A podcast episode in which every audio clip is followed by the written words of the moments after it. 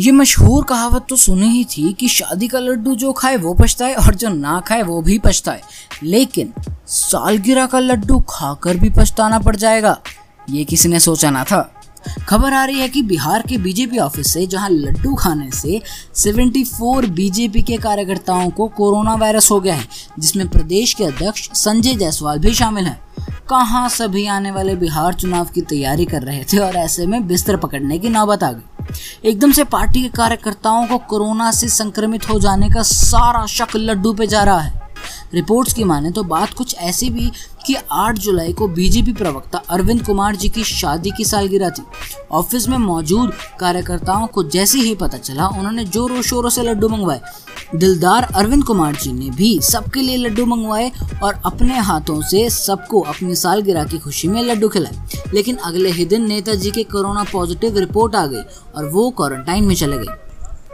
एहतियात बरतते हुए कार्यालय में मौजूद 100 व्यक्तियों का टेस्ट करवाया तो उनमें से 74 लोगों कोरोना पॉजिटिव आए। अब इलेक्शन से बिहार के बीजेपी ऑफ़िस में थोड़ी अफरा दफड़ी तो मची हुई है। ऐसे में कुछ लोग कोरोना वायरस के चलते बनाए गए नियमों का पालन कर रहे हैं और कुछ लोग नहीं कर रहे। अरविंद कुमार जी की माने तो उन्होंने लड्डू की घटना से साफ़ इनकार करते हुए कहा कि उन्होंने लड्डू नहीं बांटे।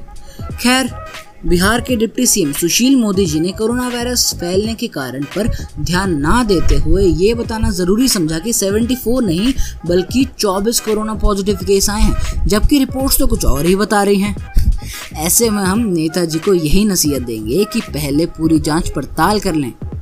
बीजेपी ऑफ़िस में दिखाई गई लापरवाही से न सिर्फ़ बिहार में कोरोना पॉजिटिव मरीजों का आंकड़ा बढ़ा, बल्कि आरजेडी के नेता तेजस्वी यादव को भी टिप्पणी देने का मौका भी दे दिया। अस्पताल में जो है, लाशें पड़ी रहती हैं, लेकिन कोई इलाज करने वाला, डेड बॉडी ले जाने वाला, हटाने वाला तक नहीं मुख्यमंत्री आवास से लेके उप मुख्यमंत्री कार्यालय तक कोरोना पहुँच गया।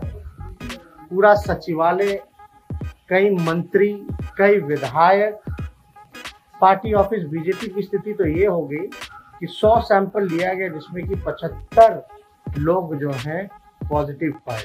गए ये वर्चुअल रैली कर रहे हैं, संक्रमण और फैला रहे हैं बीजेपी के लोग। ये कौन से जमात के लोग हैं? ये जो 100 में से 75 जो पॉजिटिव हुए कौन से जमात के लोग कौन कोरोना फैला रहा है? हम तो ये बीजेपी के लोगों से पूछना आप लोगों को चुनाव की चिंता है यहाँ लोग बहुत है। हम लोग लगातार कहते रहे हैं कि जान है तो जहाँ है।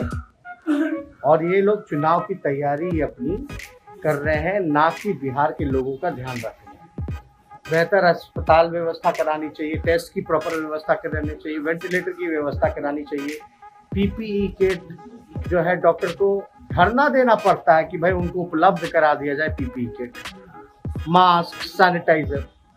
और बिहार जो है, सबसे आखिरी पायदान पर एकमात्र कोविड के लिए हॉस्पिटल है डेडिकेटेड एस थोड़े से बारिश में जो है, डूब जाता है। तो हम लोग तो यही कहते रहे ये भाजपा के लोग या नीतीश कुमार जी इन्होंने इनके वजह से तो कंट्रोल करना चाहिए इतने महीनों में तो अब बेकाबू हो गया। सूत्रों के मुताबिक 14 जुलाई को रिपोर्ट आई थी, जिसके बाद बीजेपी ऑफ़िस को सैनिटाइज करके सील कर दिया गया है।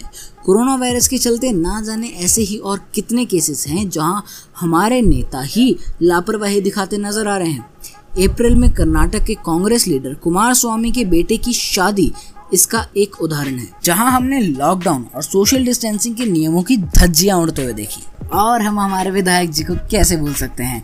उसी तरह जब कुरुक्षेत्र में सूर्य ग्रहण के मौके पर स्थिति संभालने के लिए धारा 144 लगाई गई थी, तब थाने सर के विधायक साहब सुभाष सुधा कम से कम 200 व्यक्तियों के साथ ब्रह्म सरोवर पर मौजूद थे, जिसके चलते वो कोरोना वायरस का शिकार भी हो गए थे।